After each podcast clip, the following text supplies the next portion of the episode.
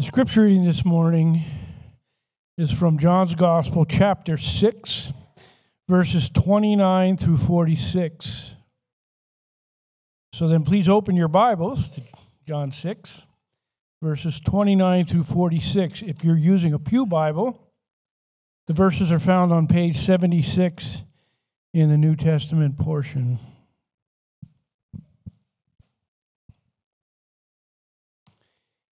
Hear the word of the Lord.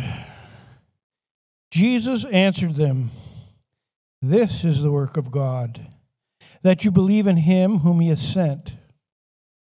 So they said to him, Then what sign do you do that we may see and believe you? What work do you perform? Our fathers ate the manna in the wilderness, as it is written, He gave them bread from heaven to eat. Jesus said to them, Truly, truly, I say to you, it was not Moses who gave you the bread from heaven, but my Father gives you the true bread from heaven.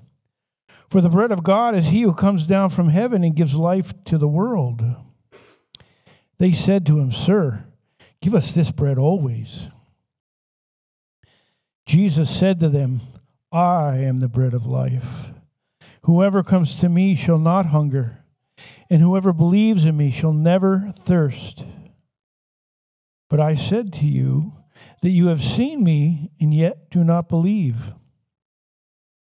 All that the Father gives me will come to me, and whoever comes to me I will never cast out. For I've come down to heaven not to do my own will, but the will of him who sent me. And this is the will of him who sent me, that I should lose nothing of all that he has given me, but raise it up on the last day. For this is the will of my Father, that everyone who looks on the Son and believes in him should have eternal life, and I will raise him up on the last day. So the Jews grumbled about him because he said, I am the bread that came down from heaven. They said, Is this not Jesus, the son of Joseph, whose father and mother we know? How does he now say, I've come down from heaven? Jesus answered them, Do not grumble among yourselves. No one can come to me unless the Father who sent me draws him, and I will raise him up on the last day. As it is written in the prophets, and they will all be taught by God. Everyone who has heard and learned from the Father comes to me. Not that anyone has seen the Father, except he who is from God. He has seen the Father. This is the word of the Lord. You may be seated confession to make, I guess, again. Um, the title in your bulletin and on the, on the sermon notes is different than what the sermon wound up being today. Um, just as of 4 o'clock this morning, the message changed drastically. So I woke up at 3.30 and my mind just was shot through with the realization that there's something in this text that I was not preaching that needs to be preached before we move on to the message that was supposed to be for today. And so, as of right now, we're going to spend today, this week, next week, and the week after in this section of John, John 6. Really, it's verse 30 through um, 46. We'll be, we'll be spending the next three weeks in this passage. Uh, today, the, the title for today is rather than uh, given and drawn, the title is Testing and Rejecting. Testing and Rejecting. And it's going to focus on John 6, uh, verses 30 through 36. So if you have that written down, you can kind of follow along with me. Kids, that's why you don't have a kids' bulletin today. I didn't have time to put it together, and uh, uh, Miss Jamie did not have time to put it together for me. So, well, with that said, let's pray. Let's ask for the Lord to bless us, to fill us with knowledge of His word and His will, and to give us strength in His Spirit and in Christ to obey it. Uh, Lord, that is indeed our prayer. Uh, you are our refuge.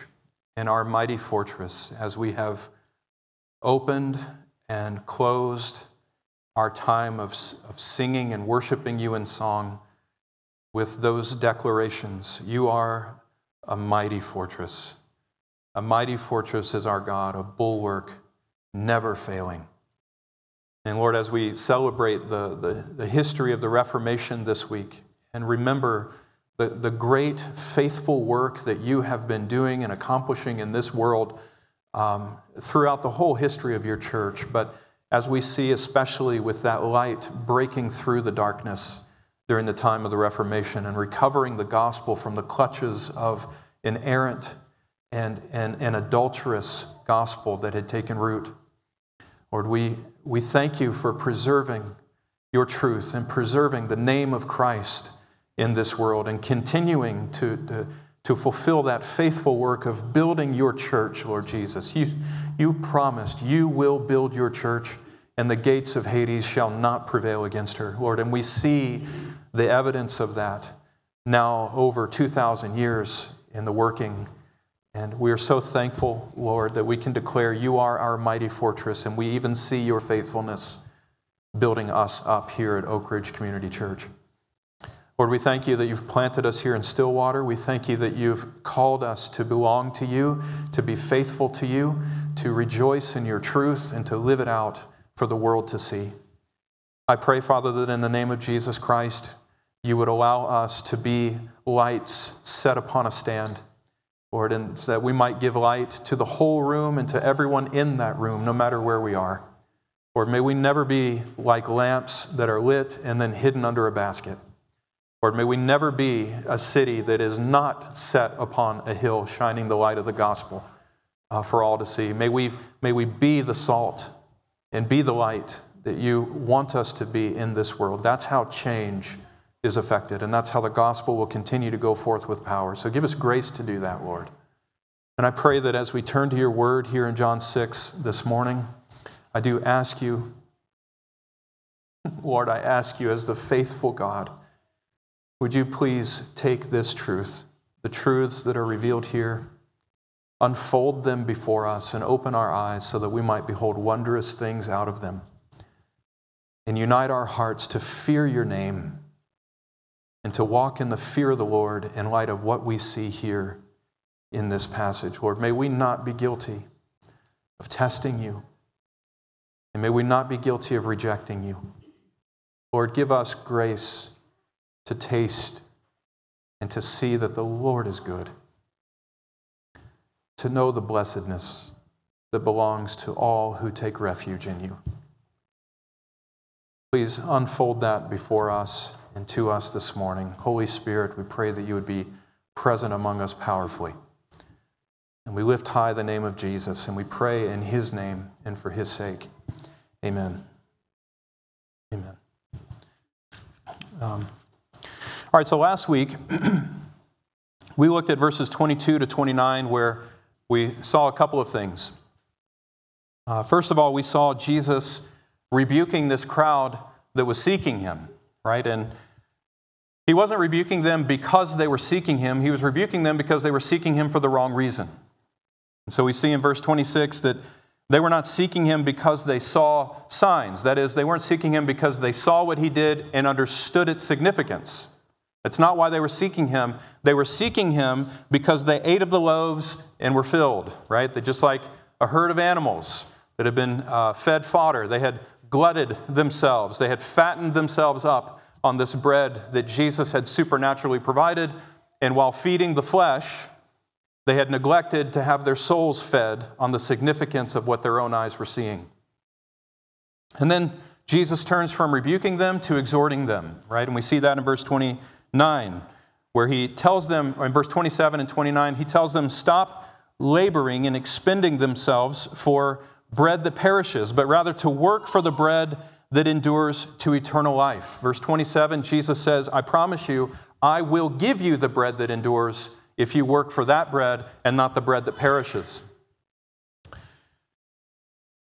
And when they ask him what they need to do in order to work the works of God and to get that bread, Jesus says in verse 29, This is the work of God. This is the only work that matters, that, that you believe in me as the one who was sent from the Father. That is what gets the bread that endures to eternal life.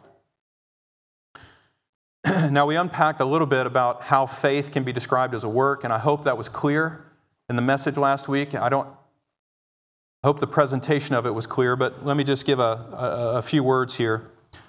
You know, John Calvin described this well. He said that, that if faith is a work, it's a passive work. And what he meant by that is it's a work of receiving, not a work of accomplishing. So that's the point that Jesus is getting at with these Jews. He's trying to draw a contrast in their minds between the work that they thought they needed to do. Hey, Jesus, tell us all the works that we need to do in order to be working the works of God so that we can get that life. We'll do it. You just tell us what those works are. Jesus is drawing a line between what their expectations were and what he was actually asking of them. No, no, no, no. You don't understand. It's not that kind of work, it's believing that is required. You must believe. You must you must do the work of renouncing your own works and receiving the work of another. That's, that's what it is all contingent upon. Will you rest? Will you receive and rest in me as the only thing that is necessary for your salvation? Or will you receive and rest in your own works as you seek to labor for it? Right? That's the contrast there. And uh, faith, faith is a work, but it's a work of renouncing hope in everything else and putting our full reliance in the Lord Jesus Christ and in the Lord Jesus Christ alone. Turning to Him, turning from our sin to Him as our King and Savior, and humbly submitting to His rule, trusting in His promises of salvation, and not letting any other hope intrude upon that trust. That's, that's the work of faith. This is why the reformers described it uh, best as faith being an empty hand. It is reaching up to God with an empty hand. It's not offering Him anything uh, for salvation, it is reaching up with an empty hand to receive what we need for salvation from Him, which is Jesus Christ. You can't take hold of Jesus Christ when you're holding on to some other hope. You've got to let go of whatever it is in order to receive Jesus. So, so that's what Jesus unfolds for them, and we saw that last week. The only thing that's required is that they believe. That's the spring out of which all other obedience in the Christian life must flow. You must have faith in Jesus before you can truly obey God in any other way. And so that's what's, that's what's required, that's the foundation, and that's what Jesus calls them to. Now, when we come to verse 30 in John 6, we find that the Jews understood what he was calling them to do as far as putting their faith in Jesus, but they were not yet convinced that they were ready to do that. They responded in verse 30 to Jesus' call to believe in him by saying, What then do you do for a sign so that we may see and believe you? You see that? Jesus says, here's what's required if you want to be saved. If you want the bread that endures to eternal life, you must believe in me. And they say, okay, all right, fine.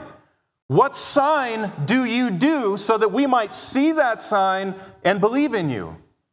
In other words, prove yourself to us, Jesus. Prove to us that you are trustworthy. That is, worthy of our faith, worthy of our trust. Isn't that amazing in your mind? When I hear, when I read, every time I've read them say that in, this, in this passage, I've thought, really? Like, did you seriously just say that?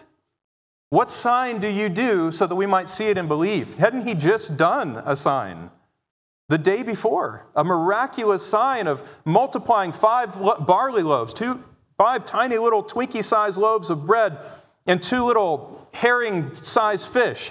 Didn't he just multiply that out to feed a crowd of almost 15,000 people? Isn't that amazing enough? Doesn't that show something about the significance of the person who did that sign?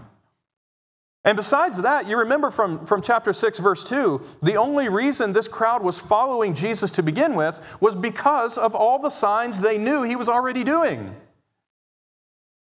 So, why is it that here they come to Jesus, and when Jesus lays down the one command of the gospel for them to obey in order to be saved, they say, Whoa, wait a second, wait a second. You haven't done enough for us to be able to trust you like that. Where does that come from?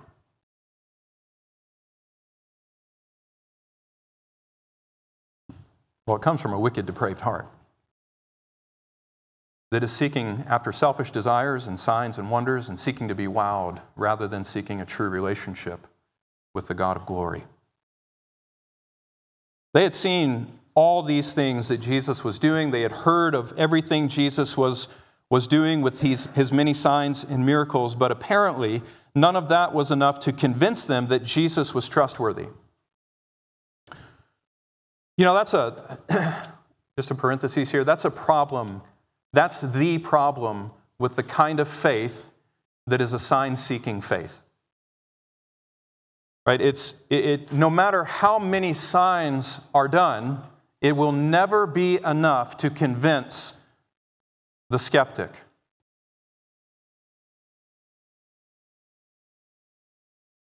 No matter how many signs were done, it would never lead to genuine and sincere faith in Jesus. Let's just say, for instance, Jesus submitted to their desire to continue making bread for them and to show his mighty deeds in that way, and continued to draw them after following him in this way by giving them the bread that they were seeking. If Jesus had done that, what would be the result?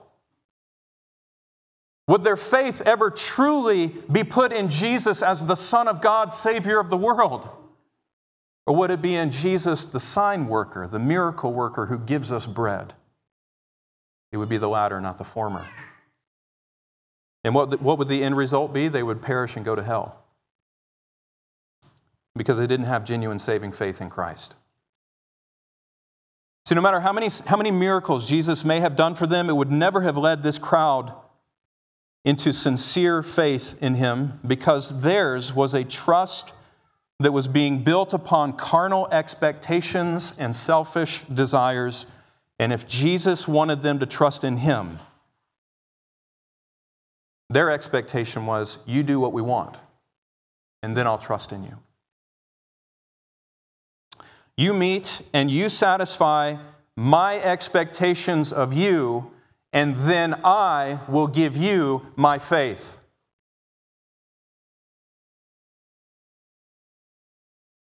What were the expectations that these people were looking for? We see that in verse 31. They said to Jesus, Our fathers ate manna in the wilderness. As it is written, He gave them bread out of heaven to eat. Boy, now things are getting serious, right? This crowd is starting to quote scripture at Jesus and trying to get him to comply with what the scriptures say. Jesus, it's written, he gave the fathers bread out of heaven. 40 years in the wilderness. What are they really saying whenever they draw a comparison between what they expect Jesus to be doing in order to gain their trust and quoting this passage from the Old Testament about the fathers being fed manna in the wilderness. What is, G- what, are, what is the crowd trying to get Jesus to do? Try, they're trying to get him to do the same thing, right? It had been expected, in fact, for a long time that when the Messiah came, the same miracles that Moses had performed and all the other prophets had performed would begin to uh, be revived, and they would be performed in the same way all over again. And that would be the sign that the Messiah had finally arrived.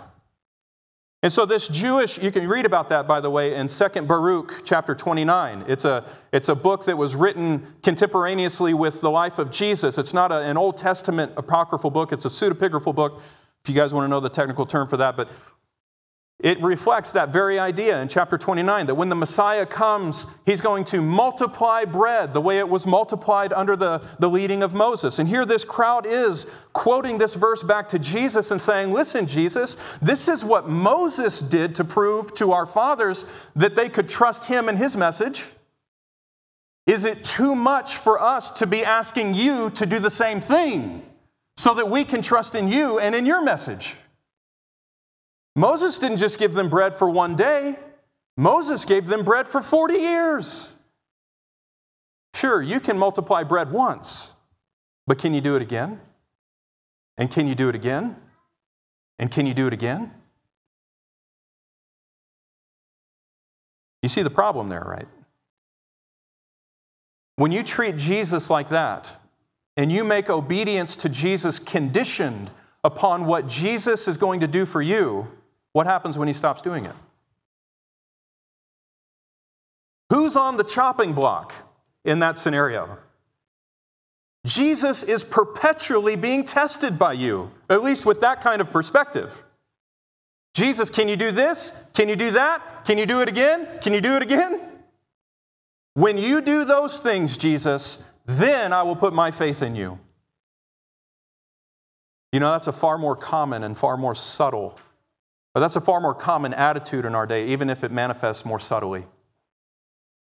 Now, and I'm not talking about the charismatic uh, you know, wings of the charismatic movement or, or, or the health, wealth, prosperity gospel type wings of that movement where, where you're only in favor with God if He's blessing you with material riches, right? I remember seeing people mourning uh, in, down in Guatemala over the fact that God had not heard their prayers. Obviously, they were not saved because this kind of blessing had not been given to them. They hadn't gotten the car that they've been praying for, the house didn't come through the way that they were expecting it.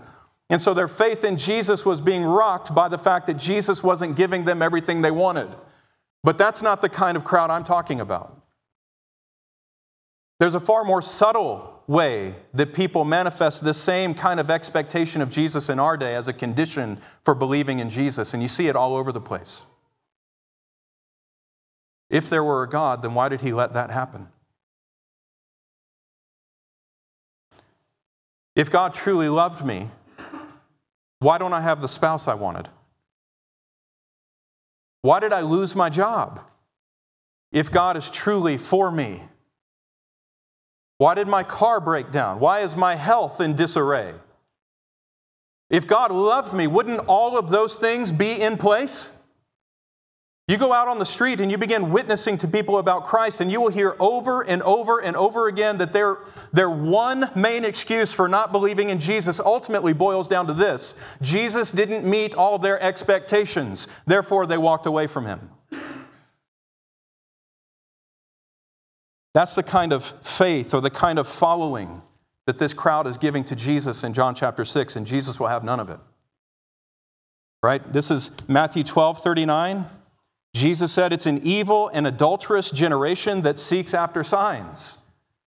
Right? It's adulterous because those who seek after signs and have signs as the foundation of their faith in Jesus, they're going to turn away from God the moment that those signs stop coming. So it's an adulterous generation that seeks after signs, but it's also an evil generation. It's evil because it places the one seeking the sign in the judgment seat over and against God. That's what's so evil about what these Jews were doing here. They were they're testing Jesus. They're sitting in judgment over him and demanding that he submit himself to what they expected from him, otherwise they would not believe. Yeah, I don't know. John Calvin put it, put it very well in his commentary. He said the problem here is that, in short, as soon as Christ does not grant their prayers, he is no longer their master. That's the essence of what is happening here. As soon as Christ does not answer their prayers, he's no longer their master. That's what they're asking for. They're asking for Jesus to give them everything that they are desiring from him. And when Jesus says no, they refuse to believe. You know, Jesus, I don't know if you know this, but Jesus does not come to this world as a beggar. Jesus doesn't come to this world begging and pleading for just someone to give him a chance, just to show that he is truly loving and faithful. I will come and I'll be your co pilot if you just open the passenger door and let me in. That's not the King of glory, and that's not how Jesus has approached us, is it? He has come to us as the King of glory. He has come upon us as one who isn't asking and pleading and begging for our allegiance, but as one who is demanding our allegiance. He has a kingdom that cannot be shaken. It is given to him by his Father. All the nations of the world will bow and submit and serve the Son. Jesus does not need us to give him our approval in order for his kingship to be real. He doesn't need us to legitimize his reign and his rule over this world. The Father has already done that. The command of Jesus is for us to submit to it, submit to his demands. He doesn't come begging and pleading for our smiles. He doesn't get shaken whenever he's met with our frowns and our doubts. All right, this is uh, Matthew 11, uh, 16 through 17. Jesus speaks of this evil generation that he's speaking to in, in Jerusalem and in Judea. He says, uh, This is what this generation is like. It's like petulant children sitting out in the marketplace saying, We played our flute for you, but you wouldn't dance. We, we sang a dirge for you, but you wouldn't mourn with us. See, Jesus doesn't come submitting to the expectations of those to whom he comes. He comes calling upon them to submit to his expectations. See, the standard of what Jesus, this is, this is, this is what we need to take away from this. The standard of what Jesus chooses to do or not do in our lives is not our own arbitrary, selfish, and self serving desires. The standard of Jesus' faithfulness to us and the standard of what Jesus is seeking to accomplish in our lives is not our own arbitrary, self centered, and self serving desires. Jesus' standard is the glory of his Father. And he's going to do whatever he has to do in your life to see the maximum amount of glory radiate to his Father as can come from a redeemed sinner. He's not after your temporal comforts as much as he's after your eternal salvation. Jesus is weaning us off of sin and he's weaning us off of the things of the world. And the primary way that he chooses to do that is by not giving those things to us. You understand that, right? When Jesus is withholding things from you in your life, no matter what it is, Everything from your wife, your husband, your parents, your children, all the way over to your job, food, success, career. If Jesus is withholding anything from you, it's for your good. The challenge of faith is to rise up and say, Jesus is my shepherd. And I'm going to trust him in this moment, regardless of what he ordains for me, because whatever my God ordains is right. That's the kind of faith Jesus is after in our lives. That's not the kind of faith that was being manifested by this crowd that was seeking him. And so Jesus is not going to interact with them and he's not going to play to them. He's not going to cater to their desires for seeking him. You know, Jesus is after the glory of his Father. He's after the ordering of his kingdom in such a way that the glory of God will cover the earth as the waters cover the sea, starting with your own heart. And that's what Jesus is laboring for in your life. Is that enough for you, regardless of the cost? Or is it too costly for you to follow a Jesus like that? That's a question we all need to ask ourselves. Well, it wasn't enough for this Jewish crowd.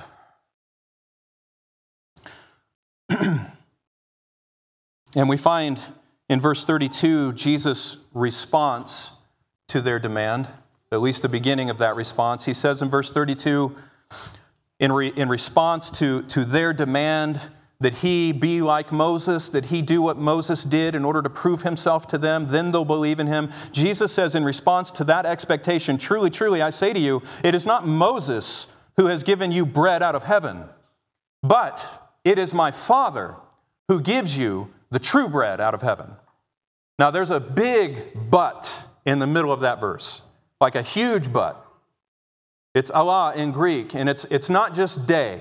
So in Greek, de can be used the way that we might use but, like, you know, I went to the store, but they didn't have any Pringles.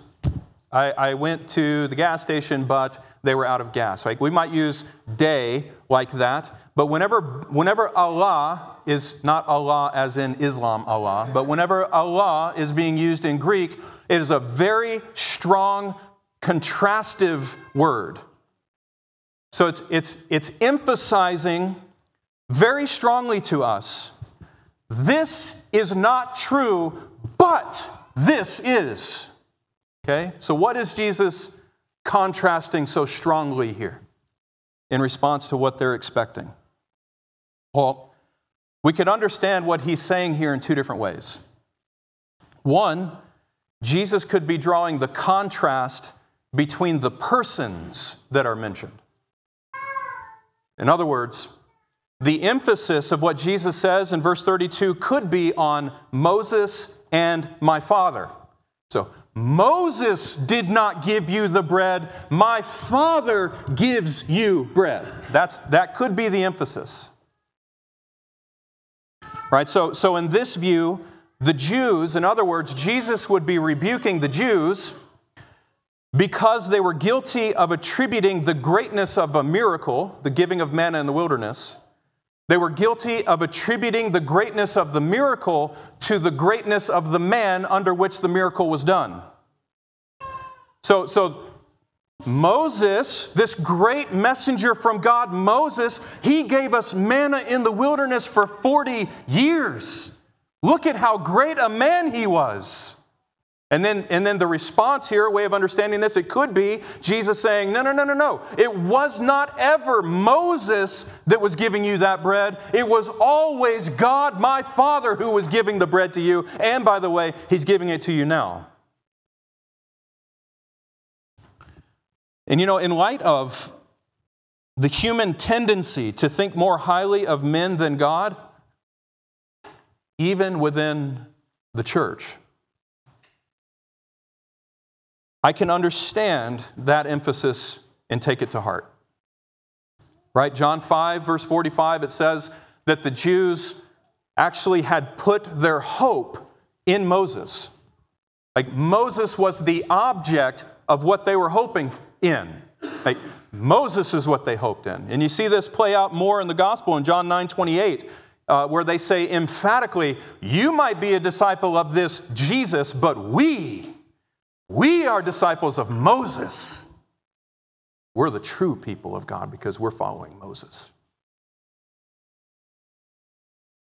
You know, we can often be guilty of doing that same thing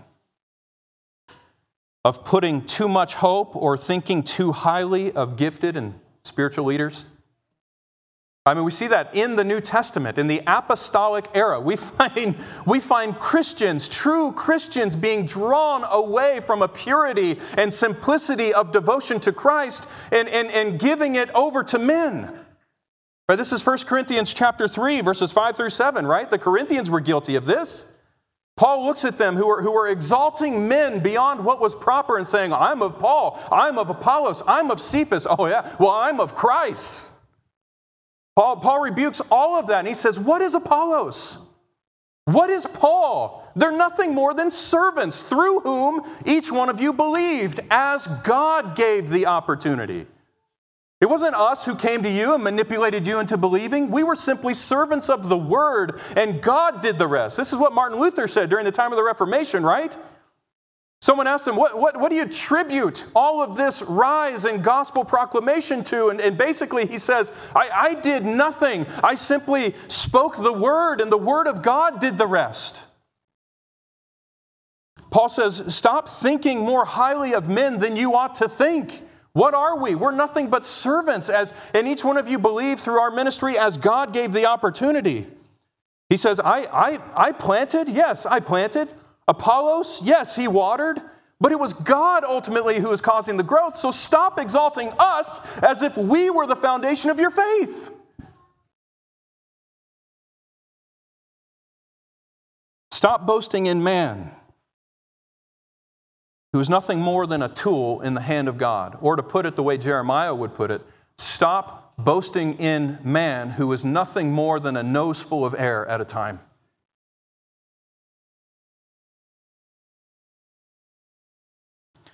You know, in our, in our time of celebrity preacherism and pastorism, I think that's a rebuke that we can all take to heart. Right? We all have our pastors and our preachers that we exalt and we hold up as the epitome of faithful shepherding.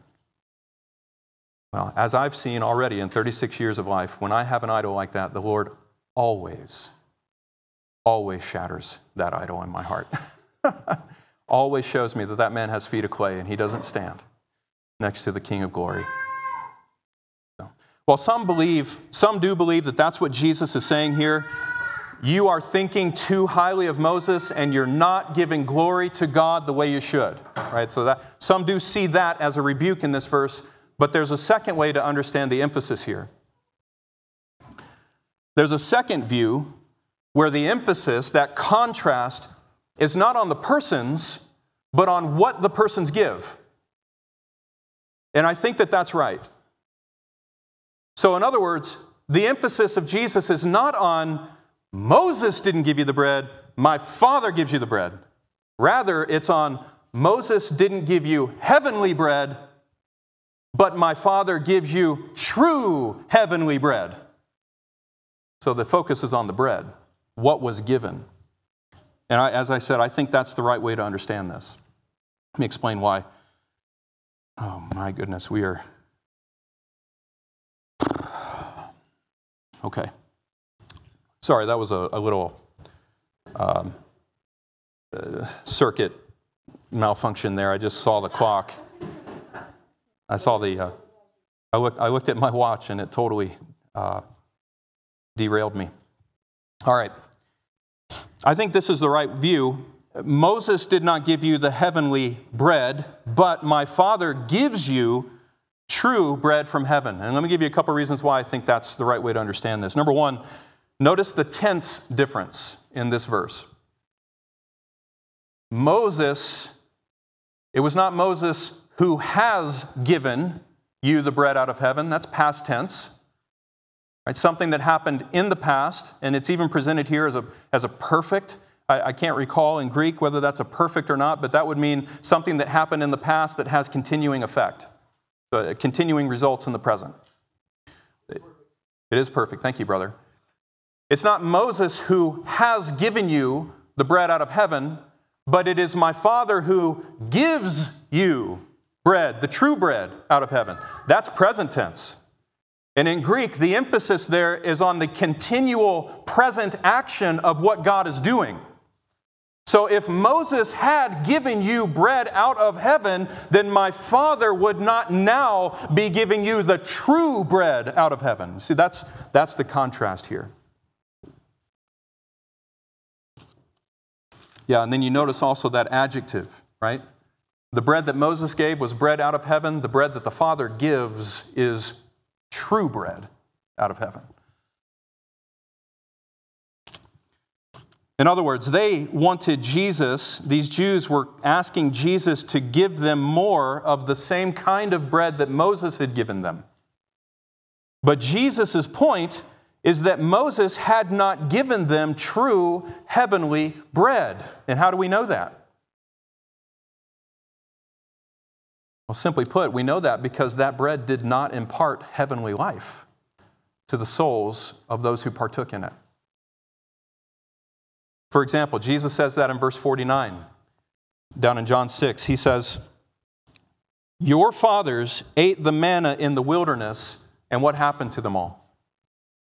They died. They died. Now, we, we hear that and we think, well, yeah, of course they physically died. That's not what Jesus is talking about. Because even followers of Christ who do eat the true bread of heaven, even us who are living right now, who are feasting on the true bread of heaven in Christ, even we are going to come to the point where we're going to die physically.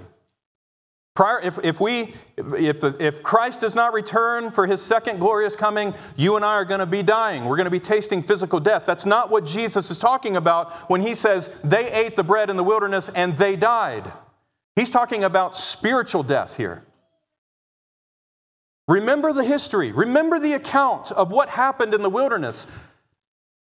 How many of those Israelites who came out of Egypt, who were redeemed by God out of slavery in Egypt, how many of them spent their entire lives in the wilderness feasting on the bread that Moses gave them, and yet did so all the while being spiritually dead towards God?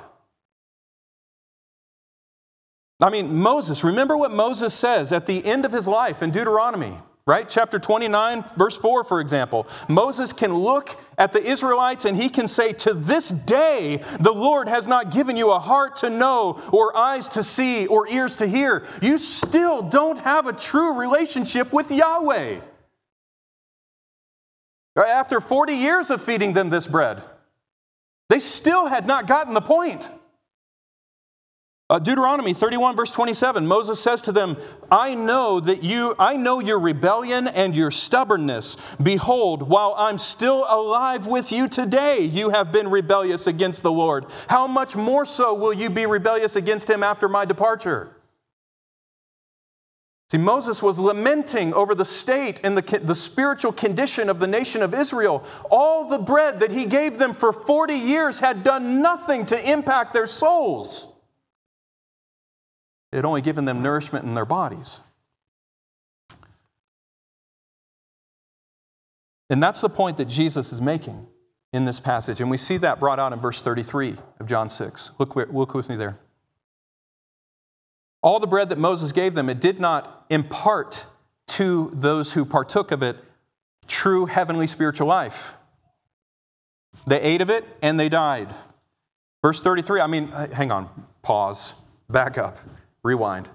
What happened to that entire generation who came out of Egypt before they, before they came back around to the promised land, the borders, to go take the land that God had promised? That whole generation died. That's Jesus' point. It was that generation that saw all the mighty miracles and the signs. It was that generation that experienced God walking with them, leading them through the wilderness, and it was that very generation that died in the wilderness because of their unbelief. Verse 33, he draws this contrast more plainly. He says, For the bread of God, that is the true heavenly bread that endures to eternal life, the bread of God is that which comes down out of heaven and actually gives life to the world. That's the difference between what the Jews wanted and what Jesus came to give. They wanted more physical bread. They wanted more signs. They wanted more wonders. They wanted to be wowed in their carnal imaginations over what Jesus was doing. Please, Jesus, keep doing these cool things because we really love it whenever you demonstrate your power like that. That's not the kind of bread Jesus came to give. Jesus came to put real spiritual heavenly life into the souls of all who will come to him in order to receive it. That's the Father's bread that was sent down from heaven to give life to the world. It's Jesus Christ. Now, verse 34 this crowd picks up on something that just stokes their carnal desires even more. All right? Follow me here. You guys with me? Still engaged? Your hearts are still inflamed and they're burning within you? Well, may it be. Verse 34 this crowd picked up on something that was stoking their carnal desires even more than before. Right? They, they hear the contrast that Jesus is making between the bread that Moses came to give and the bread that he's going to give, but their minds are still trapped in thinking about it in terms of the physical. They get excited. They're, they say in verse 34, Yes, yes, Jesus, that's the kind of bread we want. Always give us this bread. But they misunderstood the emphasis of what Jesus was saying. See, they hear the contrast that Jesus is making that he didn't come to give more of that same old bread, but he came to give new bread, and they misunderstood the emphasis. They, misunder- they misinterpreted what he was saying. They interpreted him through the lens of the hyper literal, I'll say that.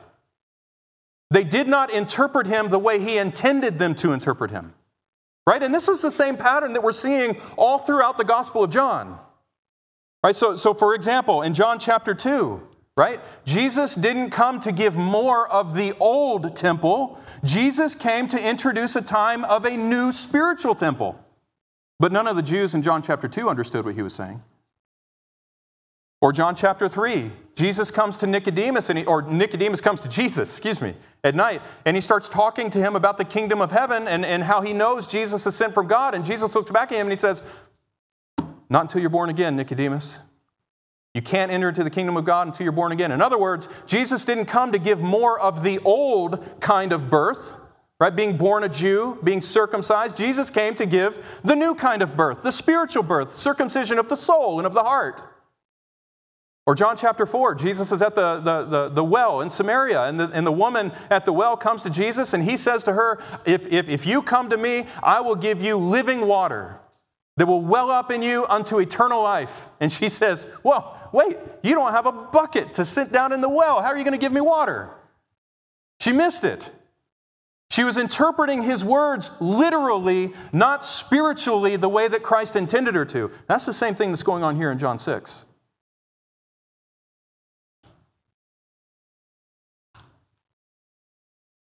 Jesus wasn't here to give more of the old bread because that did not impart any spiritual life to those who ate of it. He came to give better bread, different bread. Now, the Jews heard that and they said, Yes, Lord, always give us this bread. We want that better bread than what Moses gave. But just like all the other Jews, in relation to what Jesus was teaching them throughout the Gospel of John so far, they took, they took it literally and carnally rather than spiritually the way it was intended. John 6:35 is Jesus' response to their plea. He says, "You don't understand. You still don't get it. I didn't come here to be the bread giver. I came here because I am the bread." You want me to give you something else, but what you're failing to recognize is that I'm it. It's all about me. I am the bread of life. There's nothing else that the Father's going to give you. It's either me or it's nothing.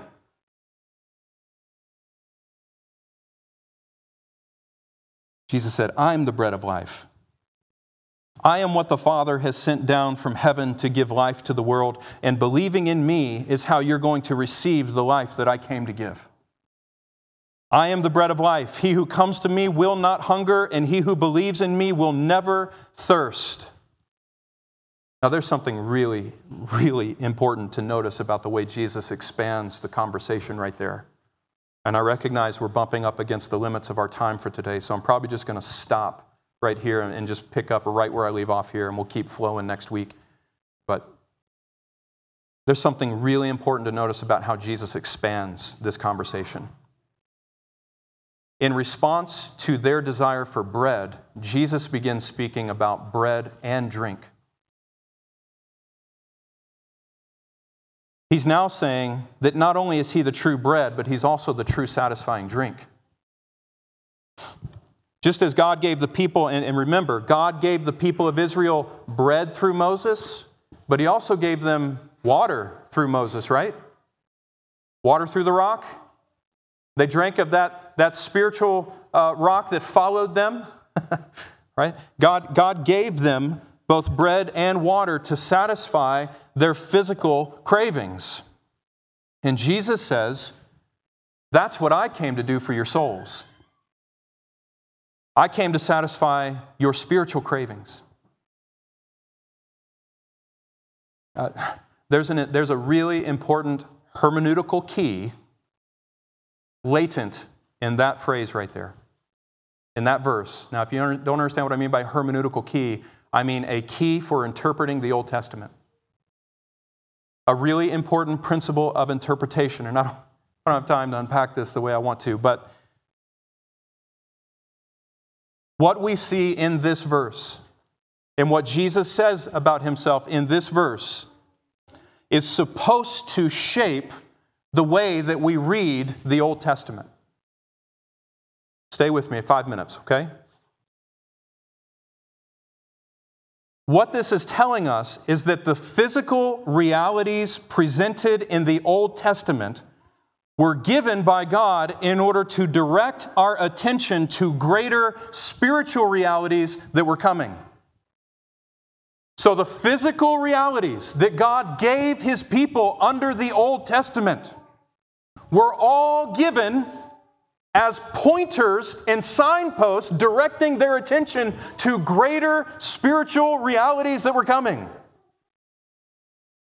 So when Jesus says, Yeah, Moses gave you bread to feed your bodies, but I came as the true heavenly bread to feed your soul.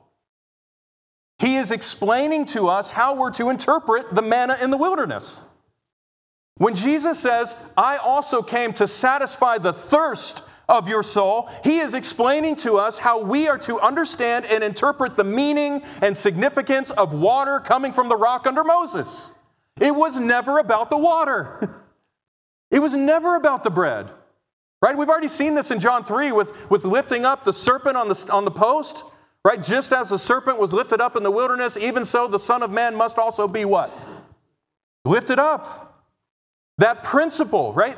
What God pictured in the Old Testament with, with Moses lifting up that serpent on a stake, that was pointing forward to a greater lifting up that was going to happen with the Messiah. When the greater than Moses came, it wasn't just going to be a stake with a snake on it, it was going to be the Son of God being crucified to a tree. See, that, that's a. Okay. Give my brain a moment to catch up.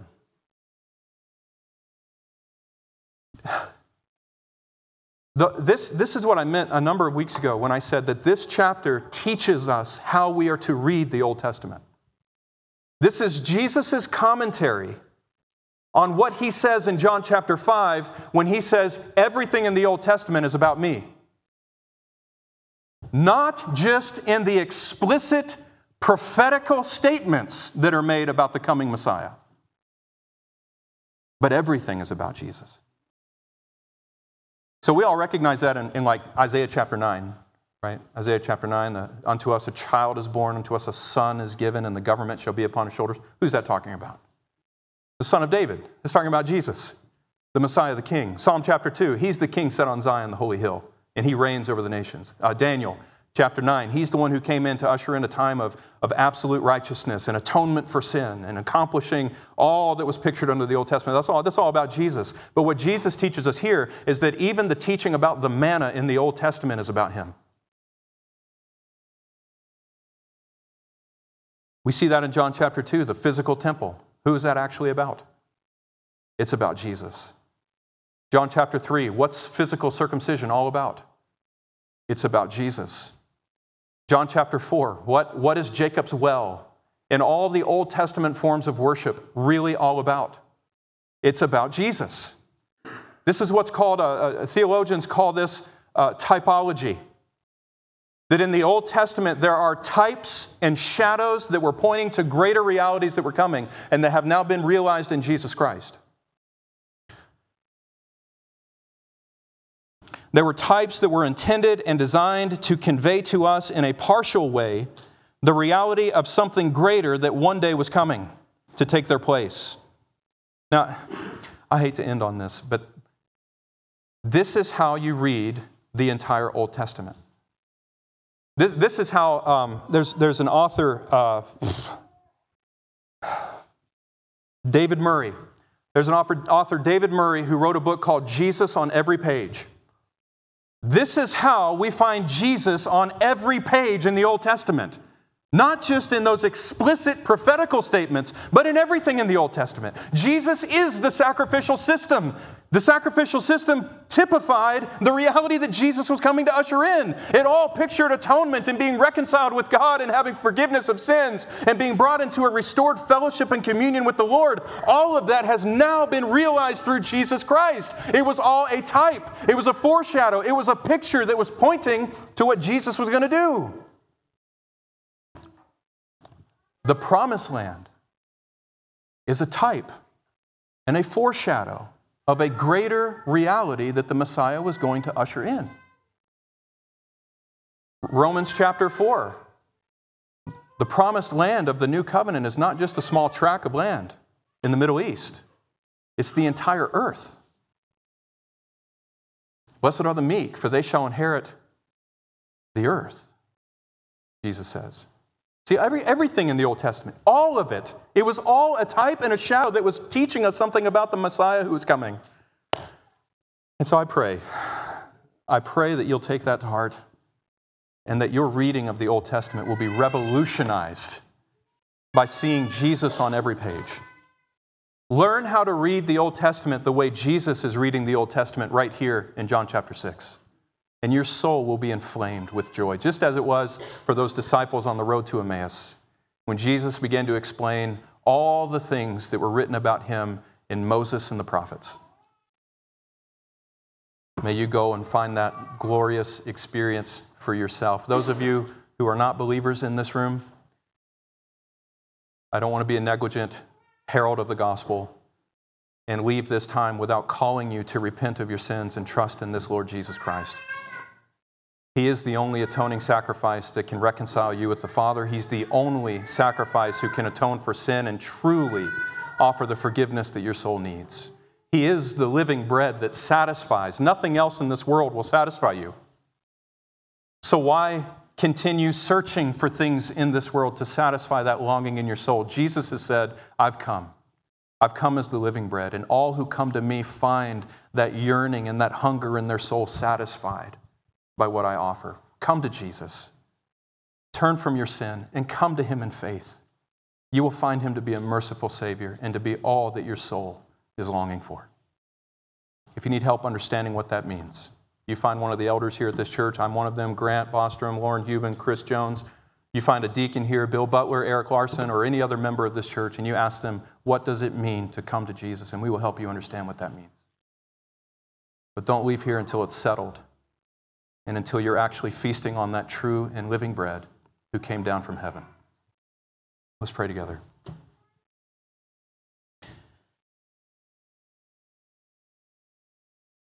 Lord, what a mess things can often become. but we thank you for your word. We thank you for the way that you instruct us out of your word and the way that you call forth faith from our hearts to rejoice in you, to believe in you, to hold fast to you, to live for you, and to wait upon you. Lord, we long for you. We wait for your coming. And we pray until then you would teach us how to feast on the true bread, Father, that you have given out of heaven.